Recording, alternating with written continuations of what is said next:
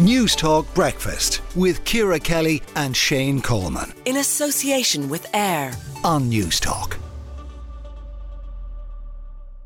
Now, the European Commission has recommended the EU slash net greenhouse gas emissions by 90% uh, within uh, just under 20 years. Francie Gorman, President of the Irish Farmers Association, uh, your reaction to what the European Commission has come out with?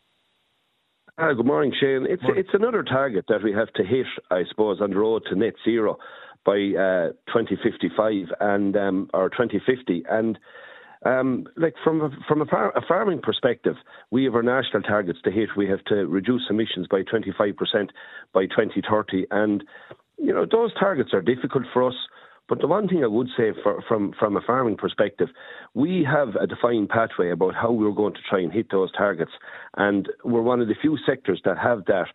And look, the one thing the document does say, it says that the food production and uh, income in, in rural areas is is is to be protected, and and I take some heart from that. There's a there's certainly a change in tone, I think, in the last number of months from politicians around Europe on this issue. Well, they, let, us be honest about it. They watered down what was in the uh, in the document in relation to agriculture because of, of the protests. I mean, there's no specific reductions for agriculture emissions uh, mentioned. There's no reference to livestock and the central role they play uh, in greenhouse gas emissions. I mean, you've you've won the argument. Uh, it's a really watered down uh, document when it comes to, to agriculture, which we know is the biggest single source of certainly emissions in this country. I think it's 38.4 of all greenhouse gas emissions is agriculture in this country. You've won, well, the, you've well, won that debate. Well, I don't necessarily think we've won it. I think finally our voice has been heard. Um,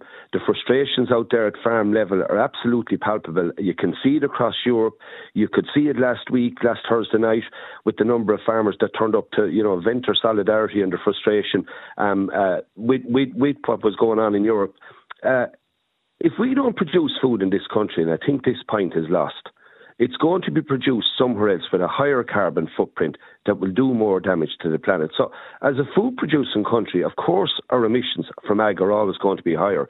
We don't have a heavy industry like they have in France or Germany to be able to offset that percentages. But if we don't produce food in this country, it's going to do more damage. It will be produced somewhere else with a higher carbon footprint that will do more damage to the planet.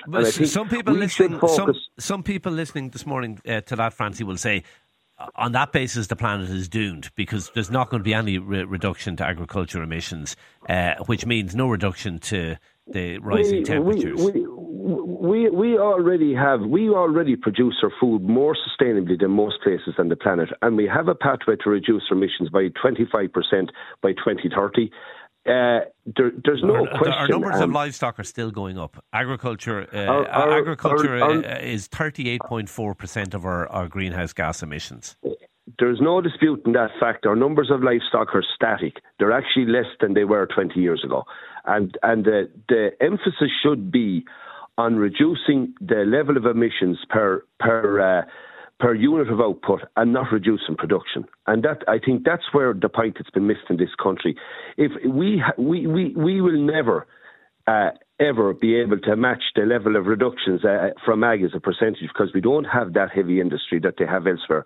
And, and we were very mindful as farmers as well. We, we export 90% of what we produce. And if we don't continue down the pathway of producing that food in the most sustainable way possible, we, we, we, we risk possibly losing markets in, in, in, in, in uh, in export markets, and farmers will never lose sight of that. That's a hugely important issue for us, and we have we have taken numerous measures on farm over the last four or five years.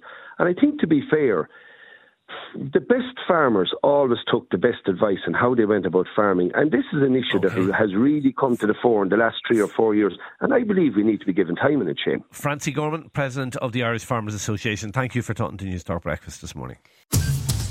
News Talk Breakfast with Ciara Kelly and Shane Coleman. In association with AIR. Weekday mornings at 7 on News Talk.